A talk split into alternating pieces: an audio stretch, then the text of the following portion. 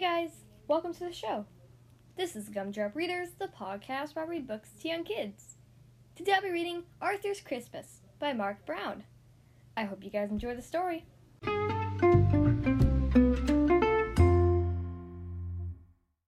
Okay, here we are on page one. Arthur and DW had been in the drugstore for a long time. For heaven's sake, DW said, this store is full of presents. Pick one and let's go. It has to be just right, said Arthur. I, I want Santa to like it. Well, hurry up, said DW. I want to get home to see if Grandma's there and see how many presents she brought me. At home, DW added 10 more things she wanted to her Christmas list and copied it over in red pencil. Arthur and DW cheered when they heard the car in the driveway.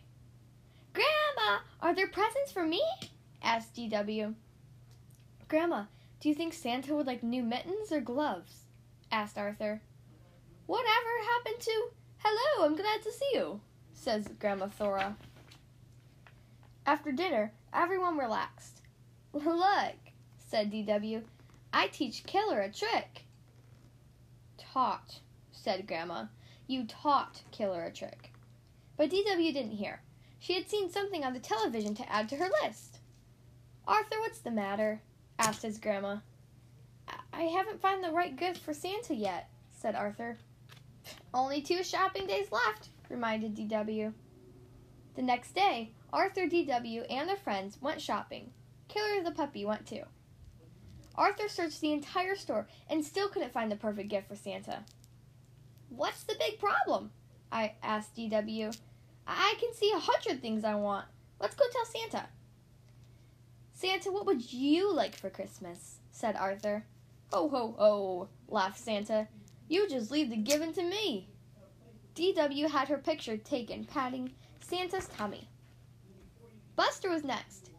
Santa, be careful coming down the chimney at our house. My parents always forget to put out the fire. Ho, ho, ho, said Santa. Don't worry, I'll use the front door. Then it was Francine's turn. Have you been a good little girl? asked Santa. Oh, yes, smiled Francine. I'm always good. Always? asked Santa. Afterward, Buster treated them all to ice cream. Arthur could hardly finish his root beer float. He had only one more shopping day. Look, said Francine, Santa eats ice cream.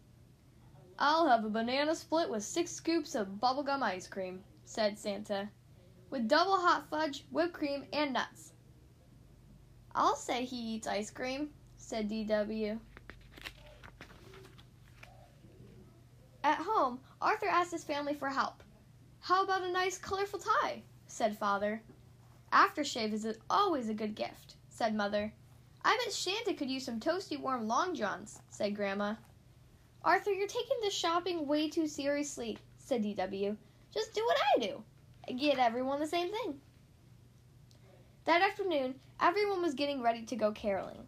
But Arthur didn't have time for Christmas carols. Time was running out. Please come along, begged DW. I'll be the only kid. And besides, Mrs. Tibble always gives us presents and hot chocolate. Arthur went window shopping instead, hoping that would give him an idea for Santa's presents. Santa was a ho ho hoing and drinking a diet root beer at the car wash. Moments later, Santa was at the Golden Chopsticks eating subgum chow goo. Santa must have run to the deli at the corner of North and Main. The waitress shouted Santa's order to the cook Catch a fish, hit it with rye, and put a pair of shoes on it. Santa sure eats a lot, thought Arthur. Finally, Arthur went home.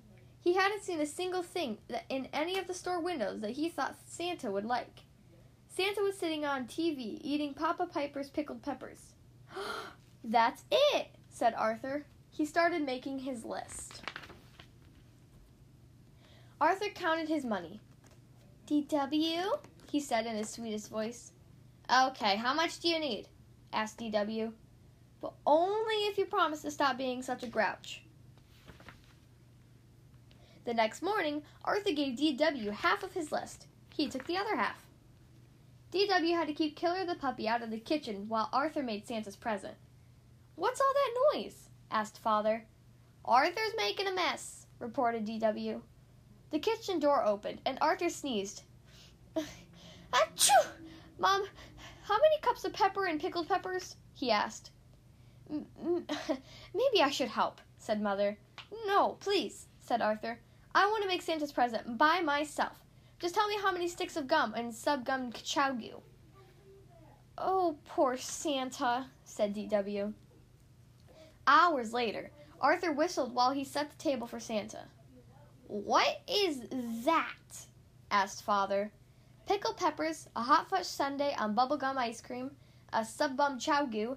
I sort of combined Santa's favorite foods, Arthur, com- Arthur explained. What's that big lumpy thing that's moving? asked Grandma. A pizza to go, said Arthur, with everything on it. If you want Santa to come, you had better go to bed, said Mother. If we want Sa- Santa to come, thought DW, we'd better do something about that food. DW couldn't fall asleep. I have to do something, she thought. Poor Arthur works so hard, but if Santa gets one whiff of Arthur's present, he'll never set foot in the dining room much less eat any of it. Careful to miss the squeaky step, DW tiptoed downstairs in the dark. The next morning, Arthur was the first one up. Santa ate it all, he cried, and he left a note. The note said, Dear Arthur, you were so nice to take the time to find out my favorite foods and make them. Thank you. You also teach me about the Christmas spirit. Love, Santa. P.S. Aren't you lucky to have such a nice little sister? The and